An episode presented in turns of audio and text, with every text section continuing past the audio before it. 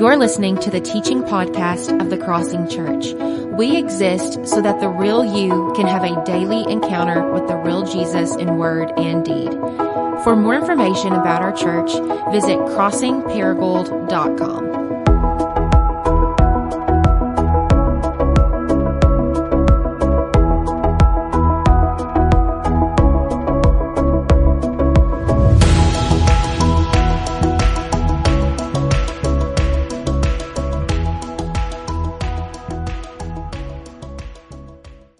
have a Bible, let me invite you to go to Exodus chapter 34 as we come to a close in our series, God Has a Name.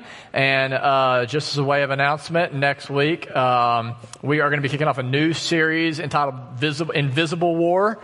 The Invisible War, there we go, got that out. And that is about a fight against Satan, the world, and the flesh. And so that'll be a whole new series on spiritual warfare that will take us all the way uh, to Christmas. But for today, we are going to be back in Exodus chapter 34, um, but we'll come to an end in this series. And I just want to say again, uh, if you are a guest today, welcome. So glad that you are here, that you chose to spend time uh, with us. As Luke said, our hope is that you will go from feeling just like a guest to feeling like family. Um, we truly are an imperfect family who are sent in need of one perfect person together, and that person is Jesus Christ. And so, if you do have a Connect card, you didn't get a chance to put it in the offering basket, you can put it on the welcome table out front, and uh, we'll be sure and grab that and try to serve you to the best of our ability. So, Exodus 34. I'm going to get a running start in verse 5, but we're going to focus specifically today on verse 7. Then the Lord came down in the cloud and stood there with Moses and proclaimed his name, the Lord. And he passed in front of Moses proclaiming, the Lord, the Lord, the compassionate and gracious God, slow to anger, abounding in love and faithfulness, maintaining love to thousands, and forgiving wickedness, rebellion, and sin. Yet, he does not leave the guilty unpunished. He punishes the children and their children for the sin of the parents to the third and the fourth generation. Now, for the last five weeks, we've been walking through this passage line by line, and I know what you've been thinking from the very first Sunday, and that is, what in the world is up with the ending in verse 7?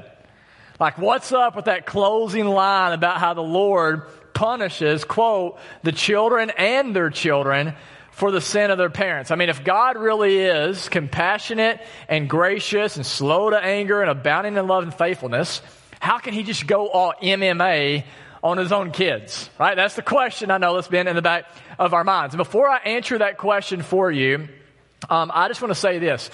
We don't get to, as Christians, pick and choose what parts of the Bible we want to believe and follow.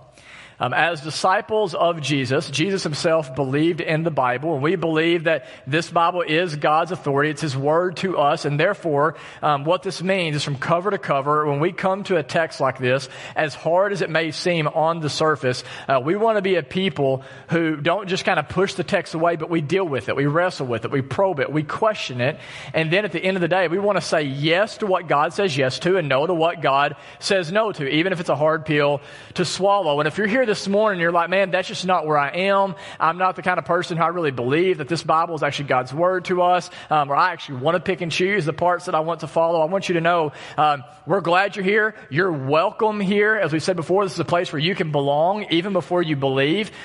But please hear me. If you approach the Bible with this idea of I'm going to pick and choose what I want, and you're basically letting your emotions and the world tell you what to believe about God, at the end of the day, you're going to end up with a God that is a figment of your imagination. Uh, you are going to end up with a, a, a, pitiful and a weak, counterfeit God um, that will be unable to help you at all. God that you've made up out of the laboratory of your own mind. And as a result, though you will end up with a God who is like you, so if you're Republican, guess what? He'll be Republican, or if you're a Democrat, she'll be a Democrat, right? Uh, though you'll end up with a God who loves all that you love and hates what you hate, at the end of the day, you will still end up having a flat and a boring life because you will worship a flat and boring God that simply does not exist. And therefore, because of that, we need to be a people who get our theology not from the world or pop culture, but instead get our theology about God from God. And if you will commit to doing this, here's my promise to you. What you will discover is that though God will be different than ever than what you expect him to be, he will also be more beautiful than you could ever imagine. And that's what we've been discovering in this series. And just to kind of give you a quick recap to catch you up, or in case you have forgotten in the first week, what we discovered about God is that because He is relational, because He is a God who wants to know you and be known by you, whenever Moses comes to Him and says, God, show me your glory, show me what you're like, God says, okay, and then what does He do? He declares His name which seems anticlimactic, but in the ancient, in the ancient Near East, to declare your name is to say, this is my identity. This is who I am. And as you see on the screen, here's what God has told us about himself. The first thing he said is that I am the Lord in all caps, or that could be translated in Hebrew, I am who I am, meaning what you need to know about God, first and foremost, is that whatever he is like, he is like that all the time. He is unchanging. He is constant. And the reason this is important because look what he goes on to say in verse 6. He says, Therefore, what you need to know is that I am always compassionate and gracious. That word compassionate, as we talked about, is a feeling word. It's a feeling like a mother has towards her child or a father has towards his son. I think about my son yesterday, um, who after much motivation scored his first goal ever in a soccer game. Uh, yes, it's incredible. Thank you, Robert. And so, um, my son, like, basically just like barely jogs in most soccer games, but uh, yesterday before the game, I was like, if you'll score a goal today, I'll give you a whole brand new Lego set. And apparently he had a lot in the tank, Andrew, after all. And so he scored a goal, and, and though I was cool, calm, and collective as his coach on the sidelines, like, way to go, Wyatt. On the inside, I was like, go! You know, like, I was like, want to go hug him and just tackle him. It's awesome because he's my son, right? And that's what's behind compassion. It is the feeling that a father or a mother has towards their child. And then the word gracious, it's not a feeling word, but it's an action word, meaning that God's feelings and actions are always aligned. He doesn't just look at you and say, Oh, that breaks my heart. That's the way it is. Like, no, God actually does something. He moves towards people in their brokenness and their need. That's what we learned in week two. In week three, we talked about how God is slow to anger, or in the Hebrew, it literally means long of nostrils, if you remember. And the idea behind this word picture is that God is not volatile. Uh, God is not ready to fly off the handle at the slightest infraction, but instead he is very very patient. He's slow to anger. And then Last week we talked about how God is abounding in steadfast love. He is like the husband who is jealous for his bride, who continues to pursue her despite her unfaithfulness. And this is just crazy to me. Because what this tells us is that God is the kind of God. He, he's like a husband who goes off to work and then he comes home and when he gets home he realizes that the house is a mess, the kids are going crazy, the dinner is burnt, his wife has cheated on him three or four times, but he still says, I'm not going anywhere. I'm going to continue to pursue you. I'm going to be to you as I should be, even if you're not as you should be to me. Like that's the kind of love that God has for you and for me. It's incredible. This is what we have learned from God, and we've learned it all just right there from verse 6. And today, as we come to an end of the series, we're going to walk now line by line through verse 7. And eventually, we're going to get to the part about God punishing kids. But first, we see God says, What I want you to notice next about me is that I am maintaining love to thousands. Um, the word maintaining there can also be translated as protecting or guarding. And it's a word we see used all over the scriptures that basically communicates this idea that lo- God's love for you that we just talked about is guarded. So in the highs and the lows, in your good times and your bad times, right? Whenever you're firing on all cylinders or you feel like you are completely like just botching it. Like God's love cannot be taken away from you. He has a relentless love, a limitless love. It is a love, as we talked about last week, that is never stopping, never giving up, always and forever top of love. And because of this, if you look back at verse seven, what God says next is this, that He is forgiving wickedness, rebellion, and sin. That word that is used there for forgiving literally means to carry or take away. And listen to this. It is mentioned 658 times in the Old Testament alone. A lot of times when we think about God, we look at the God of the Old Testament, we're like, oh yeah, he's like the old grumpy man who like gets up on the wrong side of the bed and is like, I'm just waiting for you to mess up. I've got my eyes on you and I'm going to stomp you out as soon as you screw up. And then like we get to the New Testament, we're like, oh, well, God the Son, Jesus, he's like the son who went off to college, got an education and came back with this whole new teaching on love and grace. When the reality is, we see this idea of forgiveness in the Bible 658 times before we ever even get to Jesus. And if you notice, what is God forgiving of? Well, it says in verse 7, He is forgiven of wickedness, rebellion, and sin, which, as you can see on the screen, they're very similar words, but they're yet different. The word for uh, wickedness in the Hebrew is the word avon, which is a junk drawer for any kind of bad behavior. The word rebellion is the Hebrew word pasha, which is a legal word that means to break the law. And then the word sin is the Hebrew word hata, which means to miss the mark. And so if you think about an archer who pulls back on his bow and arrow and releases an arrow, right, but he misses the bullseye, like that's what sin is. It is missing the mark. And the point of God using these words is, please hear me. What God wants you to see here is that when he forgives, he forgives sins of all shapes and sizes. Which means, despite what you have been told, there is no sin that you can commit that is so horrific, that is so offensive, or that is so unique that you cannot be forgiven by God. There is nothing that is beyond His limit. And if you don't believe that, just look around at these people in the room today.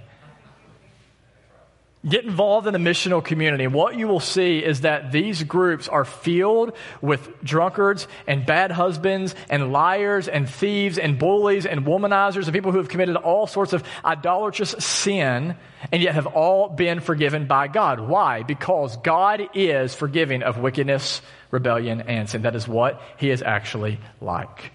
I think of the words of the prophet Micah. How many of you woke up this morning and read the prophet Micah? Anybody? Yeah, one person. That's awesome. I did not wake up reading Micah, um, but it's a beautiful book. You should check it out sometime. And in chapter 7, verse 18, this is what the prophet Micah says Who is God like you? Who pardons sin and forgives the transgression of the remnant of his inheritance? You do not stay angry forever, but you, look at listen to this word, you delight to show mercy you will again have compassion on us and you will tread our sins underfoot and hurl all of our iniquities into the depths of the sea. Notice for the prophet Micah, and as we see in Exodus 34, that forgiveness is not just what God does, forgiveness is who he is. Forgiveness is actually embedded in our God's character and DNA. This is why the Old Testament heavyweight scholar Douglas Stuart says the following. The doctrine of the forgiveness of sins on which the promise of eternal life so decidedly depends flows from the very nature of God. He does not reluctantly forgive sins against himself and others. He does so eagerly as a manifestation of his character by which he delights in doing so. I wonder this morning, do you really believe that? Like, meaning when you drop the ball, not if you drop the ball, but when you drop the ball, like when you screw up, do you really believe that God is actually eager to forgive you? Or do you believe he's kind of like, okay, Steve, you're coming to me again. Okay, I guess I'll, I'll, I'll do it. I'll forgive you again, I guess. Like, if I can be honest, like that's the way I have viewed God for much of my life. To where when I sin and when I screw up, I, I've had this thought of like, well, before I go ask God for forgiveness again, I better make sure he knows how sorry I am. So I'm going to go like read the book of Leviticus, right? Or, or like just prove to him how committed I am and go share, have a gospel conversation with anything that moves, right? Then I'll go back to God and be like, now will you forgive me? And he'll be like, okay, now that you've proven you're really sorry, I'll forgive you. Guys, that's not the God of the Bible. The reality is, according to the scriptures, God stands eager to forgive you today.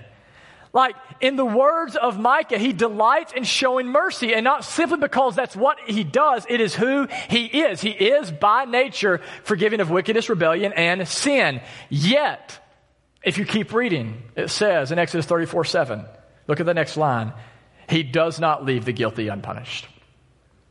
Or as it says in the ESV, he by no means clears the guilty. Meaning the Lord is forgiving, but at the same time, he is just. Which means when he sees sin, he doesn't just let sinners go off the hook. And listen, it is not because God is a cold hearted God who doesn't want to forgive, it's just because some people don't want forgiveness. You ever thought about that? Like, there's some people, like, whether it's because they don't believe they've really sinned, or maybe because they believe this fairy tale that says, yeah, I've sinned, but my good's going to outweigh my bad. So surely, like, that's what God's focusing on, where's the good and the bad. Or because maybe they know they're a sinner, but they're like, I honestly just don't care. I don't care what God has to say. There are some people who honestly, no matter what happens, they are just unrepentant. They are unapologetic. These are people who, despite God's warnings, refuse to repent. And please hear me. Because God is good, right, and perfect, He cannot just turn a blind eye to this. He doesn't wink at sin and say, well, boys will be boys. Because one day, God is going to rinse the world of sin that is leading right now to the pain and the death and the suffering and the disease and the hate and the oppression that we're experiencing. Because God wants His children to experience the life we were created to experience, there is coming a day where God is going to judge sin. And in doing so, He will put the world to rights. And this is why, as disciples, we can echo the words of the prophet Amos, who said, Let the justice of God roll on like a river. Why? Because as disciples, as people who have taken our wickedness and our sin and our rebellion to cross and let it die on the shoulders of Jesus, we can now look forward not in fear, but in hope to the day of judgment. Because it is the day where God will do away with evil and wickedness once and for all. So God's justice is actually a good thing for us. God's justice actually releases us to experience the life that we have been longing to experience in Christ. And you're like, okay, that's all great news. But again, Jared, what about the kids? Like, what about the children? What about the line that says God punishes the children and their children for the sin of their parents? What in the world could this possibly mean? And to set your mind at ease, it doesn't mean what it sounds like in English. Okay? And we know that because there are so many other passages in the scripture that contradict that reality. Um, for example, in Deuteronomy 24 16, it says the following Parents, are not to be put to death for their children. Isn't that great news? that when your children sin, you're the one that's going to pay for it. Thank you, Jesus. Parents are not to be put to death for their children, nor are children to be put to death for their parents. So, kids, you can say, Amen. Thanks, thank you, Lord.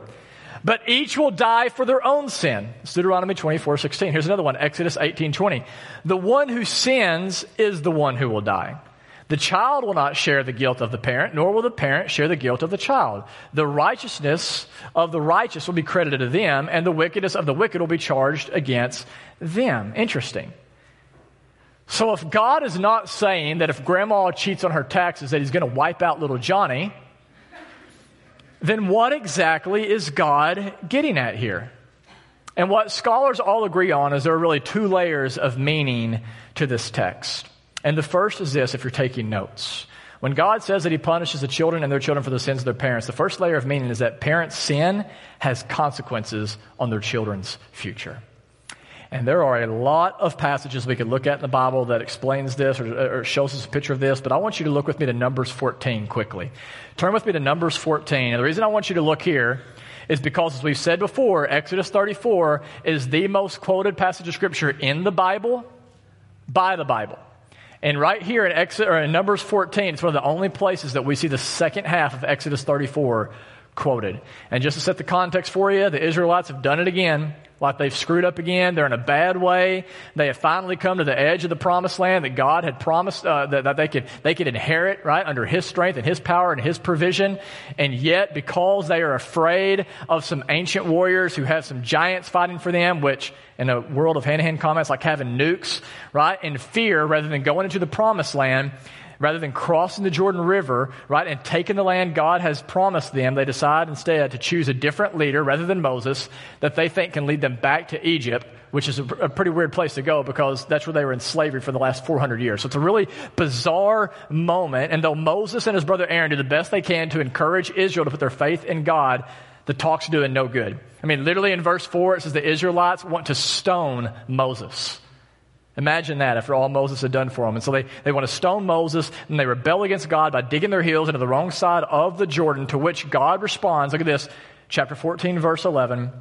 The Lord said to Moses, How long will these people treat me with contempt? How long will they refuse to believe in me in spite of all the signs that I performed among them? I will now, verse 12, look at this. I will now strike them down with a plague and destroy them. But I will make you, Moses, into a nation greater and stronger than thee. Um, if you're reading this verse, by the way, and you're like, wow, God, chill out. You're going to destroy them for this. Go read Genesis 3 and then read all the way to Numbers 14. I promise you, if you were God, you'd kill them a long time ago. I mean, they are fools. I mean, they, they, they are repeatedly doing the same thing over and over and over and over and over. And God's giving them chance after chance after chance after chance. And finally, he says, enough is enough. As we talked about before, God is slow to anger, but he is slow to anger. Eventually, he says, enough is enough. So he says, I'm going to destroy the Israelites. But Moses, here's what I'm going to do with you. I'm going to start all over with you, brother, and I'm going to make even a greater nation through you. Now, if you're Moses, what would you do in this situation? I'd be like, Amen. That's a great idea. God couldn't have said it better myself. They're terrible. I'm amazing. So God, if you actually could kill them and do it before they kill me, that'd be fantastic. That's what I'd said. But what does Moses do? Look at verse 13. Moses said to the Lord, But God, then the Egyptians will hear about it. Which is interesting. Right? It's like, God, people in Missouri may hear about this, right? The Egyptians are going to hear about this. By your power, you brought these people up from among them. And they're going to tell the inhabitants of this land about it. They've already heard that you, Lord, are with these people and that you, Lord, have been seen face to face, that your cloud stays over them, and that you go before them in a pillar of cloud by day and a pillar of fire by night. If, verse 15, you put all of these people to death, leaving none alive, the nations who have heard this report about you will say, Ah, the Lord was not able to bring these people into the land as he promised them on oath. So he slaughtered them in the wilderness. You see what Moses is doing here? He's literally saying, God, before you destroy Israel, you need to think about your name. Think about your reputation. And then in verse 18, Moses literally is just going to quote back into God's face Exodus 34, 6, and 7. He says in verse 17, Now may the Lord's strength be displayed just as you've declared. Look at this, verse 18. The Lord is slow to anger. He's abounding in love and forgiving sin and rebellion. Yet he does not leave the guilty unpunished. He punishes the children for the sin of the parents to the third and fourth generation. In accordance with your great love, then, forgive the sin of these people, just as you have pardoned them from the time they left Egypt until now. So Moses says to God, Listen, as much as I would really like for you to save my neck, what I'm most concerned about, God, is your reputation. I'm most concerned about you being who I know you are, so the nations around you can see just how good you really are. It's incredible. It's incredible to me. And, then look what happens next. He says, God, don't wipe them out, forgive them. Verse 20, the Lord replied, I have forgiven them as you have asked. Think about that for just a moment, what this means. Just think about this. God is about to wipe Israel off the map. But just so you know, like, that means you and I wouldn't be here today. He's about to wipe Israel off of the map. Moses says, God, don't do it. Be who you are. You are compassionate. You are gracious. You are slow to anger. You're abounding in steadfast love. You are forgiving. And what does God do? He says, Okay, you're right, Moses. I'll forgive them. Is that not incredible to anybody else other than me? I mean, uh, it, it, this is amazing to me because you know, we live in a culture right now that, uh, even in the church, it's just a prayerless culture. I mean, and I, am not like saying y'all are prayerless. Like I'm saying, like I look at my life and how much time I have. Like I spend a little time praying myself in the grand scheme of how much time I have. And a lot of times that's because we err on one side or the other and we say, oh, either God is really loving and he wishes he could help, but he's so weak and pathetic, he can't do anything about it, so why pray? Or we go to this side and we say, no, he's really strong and powerful. In fact, he's in control of all things. And therefore, because he's like this robotic machine, he's just going to do what he's going to do no matter what. I'm not going to pray. When the reality is God is love and he is in control of all things. But because he is also a relational being, we see he actually responds to our prayers. Like, guys, your prayers change things. It changes things. And I don't know how this works. It's a mystery to me, but it clearly happens and it is beautiful. God says, Moses says, don't wipe them out, forgive them. God says, okay, I'm going to forgive them. But then look at verse 21. Nevertheless, that is a brutal word. Nevertheless, surely as I live and as surely as the glory of the Lord fills the whole earth, not one of those who saw my glory and the signs I performed in Egypt and in the wilderness, but who disobeyed me and tested me ten times, not one of them will ever see the land I promised on oath to their ancestors. Not one who has treated me with contempt will ever see it. Verse 31. As for your children, so now he's bringing the children into it.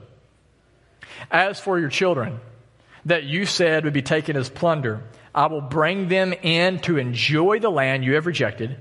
But you, your bodies will fall in this wilderness, and your children, listen to this, will be shepherds here for 40 years, suffering for your unfaithfulness.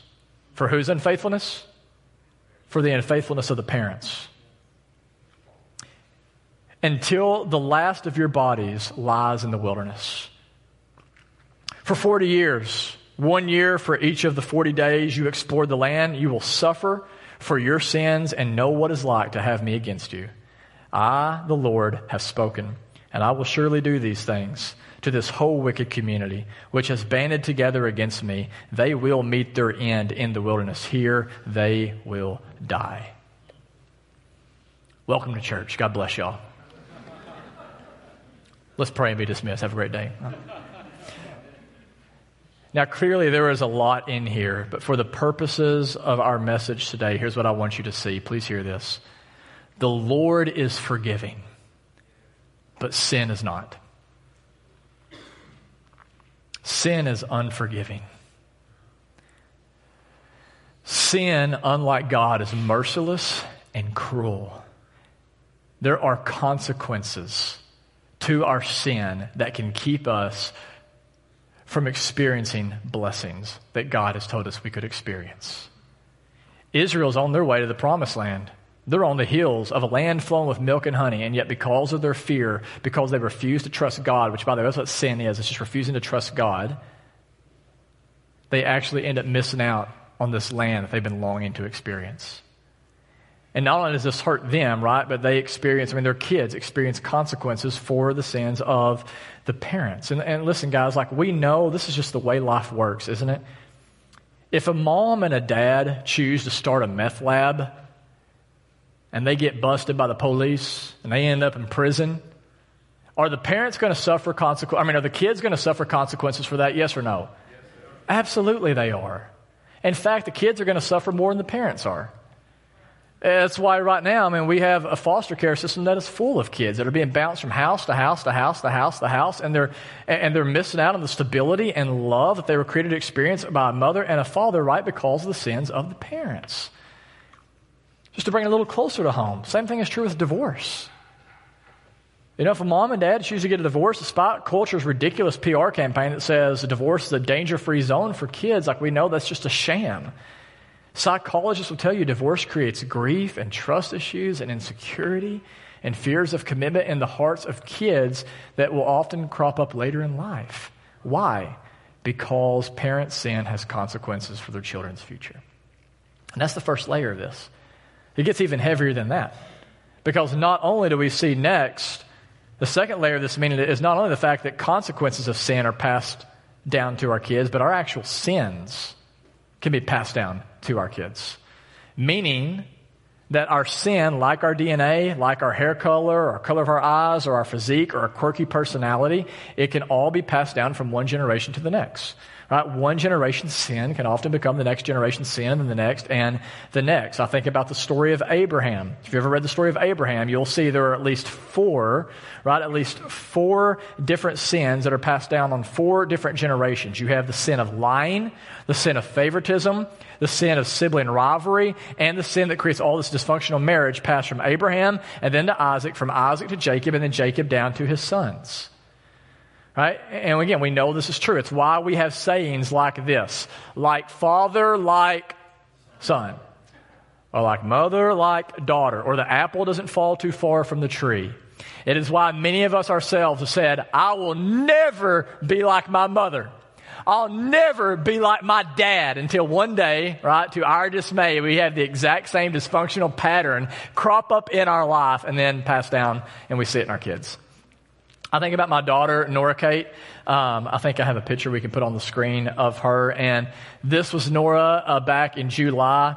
Um, she decided that she wanted to start a lemonade stand in order to raise money to buy Bibles for the Muslims that we've been working with. So super proud parenting moment, right?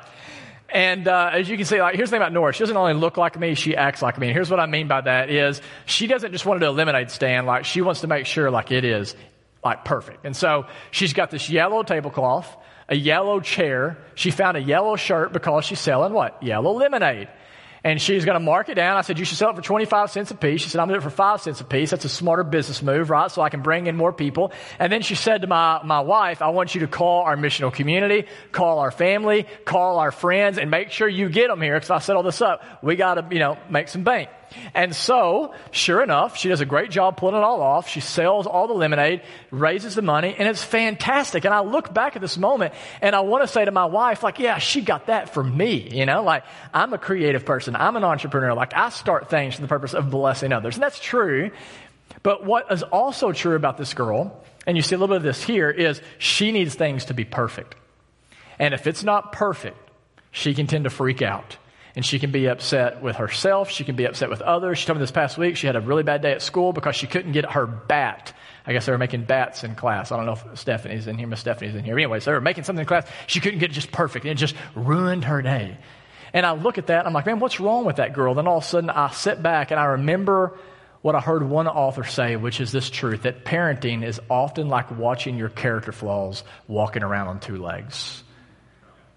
I look and I go, oh, yeah that's where she got that from. Because, listen, sin, like our DNA, is in fact passed down from one generation to the next and then to the next. And here's why, parents, please hear this. This is why the greatest gift that you can give your children is your own pursuit of holiness. The greatest gift, mom and dad, that you can give to your kid is your own pursuit of Jesus, your own character. Please, parents, as soon as you can, begin to put to death the sin that is in your life. And because this is not only going to be for your good, but it's going to be for the good of your kids and their kids' kids to the third and the fourth generation. So we do. Our sin does pass down consequences to our children. And we pass down sin to our children. And that's all bad news. But here's where the good news comes in. You ready for this? The good news is that thanks be to Jesus Christ, you can break free from sin no matter how far the sin goes back in your family. Which means you can begin to stop the cycle right with you. No matter who you are or where you come from, you can find hope today in knowing that because of the life, death, and resurrection of Jesus, you don't have to repeat the mistakes and the sins of your parents and therefore continue to pass that on to your children and the generations to come. One of my favorite passages in the Bible is in Acts 13, 38 through 39. I can put it on the screen for you. Paul is preaching and he says this that through this man Jesus, the forgiveness of sins is proclaimed to you, and by him, everyone who believes is freed from every sin. How many sins? From every sin that the law could not free you from. There are two great truths about this passage, and we'll be done this morning that I want you just to meditate on before we leave. And the first great truth is this, is that no matter who you are or where you've come from or what you've done or not done, you can be fully forgiven today. You can be fully forgiven. Forgiven. Because at the cross, Jesus, the only innocent human to ever live, went and stood in your place and my place as guilty sinners. Because he absorbed the wrath of God on our behalf, paying the penalty for our sins with his own blood. Because at the cross, Jesus absorbed our sin into his death and released now new life through his resurrection. You and I can be fully 100% forgiven. This is, listen, guys, your greatest need. I don't know what you think you need the most right now. I need more money. I need a better job. I need a different spouse. I need a better car. Your greatest need is to know you are forgiven, to feel it to the depths of your being. This is why Scott Sauls, in a book I read this past week, said that one of the greatest inhibitors to a flourishing life is the shame and guilt we carry around with us, the self loathing that arises from the feeling of being unforgiven can leave us in a state of emotional paralysis. This becomes a root, listen to this language. This becomes a root cause for many of our emotional struggles. He goes on to ask the question Can you imagine what would happen if you really believe deep down in your soul right now that you are forgiven? This is the good news that in Jesus, God has forgiven all shame and guilt from sins, past, present, and future. That's the good news of the gospel. You can be forgiven. But Paul says it's even better than that. Not only can you be forgiven of sin, you can be freed from all sin. Meaning, you do not have to remain stuck today no matter what anybody's told you.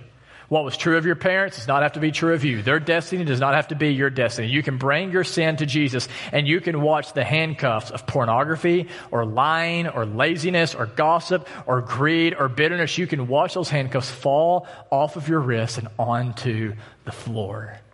How good of news is that? In Christ, forgiven and freed. Maybe for some of you today, you hear that and you're like, oh, yeah, that's pretty good news. But here's the problem, Jared.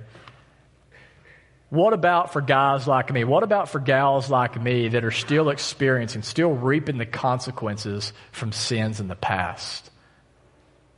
What about for people like me who's reaping the consequences of the fact that I grew up in a broken home?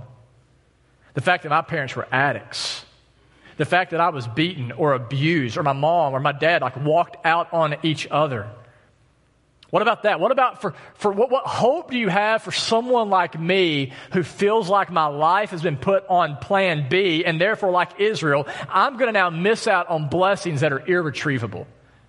Where's the good news for me? And here's what I would just say I want to end by reading one more time a quote from Exodus by the prophet Joel, and then we'll be done. Joel here is prophesying in a time of crisis in Israel in the midst of a disaster that has swept through the country like locusts through a field, it says in chapter 2. And here's what we read chapter 2, verse 12. Even now declares the Lord, even now, he says, even now declares the Lord, return to me with all of your heart, with fasting and weeping and mourning. Rend your heart and not your garments. Return to the Lord your God, for here it is He is gracious and He's compassionate, slow to anger, and abounding in love, and He relents from sending calamity. And who knows, He may turn and relent and actually leave behind a blessing grain offerings and drink offerings for the Lord your God. It is very true, guys, that your consequence or your sins have consequences. Your parents' sin have consequences. But what's even more true, and I hope you've taken this away in this series, that because God is compassionate and gracious and slow to anger, abounding in love and faithfulness, and forgiving of every sin imaginable, Joel says, if you will turn back to God, if you'll repent, it doesn't matter how much water has gone under the bridge. He says, Who knows? He may relent and he could respond in mercy and leave you with a blessing that is greater than you ever think could be possible. And so, what that means then is listen, in the aftermath of your sin or the sin of your parents, when the locusts have left, and you're standing in the wreckage of what used to be your life, because God is who He says He is, you can right now find in your hand fresh new seeds as you stand on a rich soil that is ready to produce a harvest that's greater than you could ever fathom if you'll just keep trusting the Lord. I'm going to ask that the band comes forward, and let's just stay in a posture of prayer for a moment as the band comes forward. And would you just right now close your eyes? You don't have to close your eyes, but if it helps you from, from being distracted, would you just close your eyes for a moment and just ask God, what is it that you have for me from this series? What is it that you most need to be reminded of? That God is unchanging, that unlike you and I, he's not fickle, is that he's compassionate and gracious, is that he's slow to anger, is that he's abounding in steadfast love, is it that he is forgiving of every kind of sin imaginable? Is it that he's eager to forgive you? Whatever it is, I pray that you will feel, that you will experience God exactly as He is, and that we will respond accordingly today. I want to pray for us, and then after that, we will partake of communion.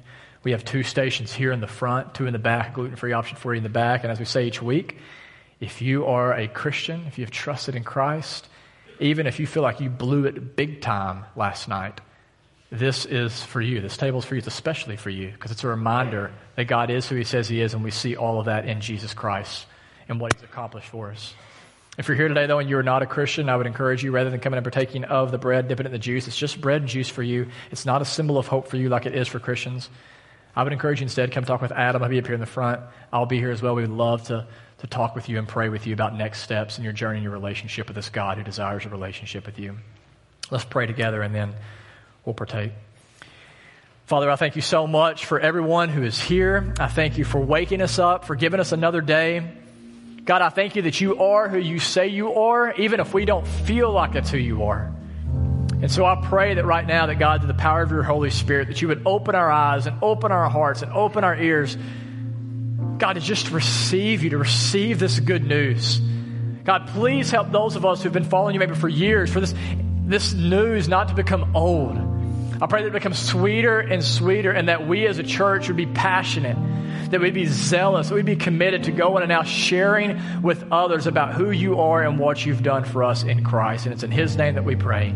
Amen.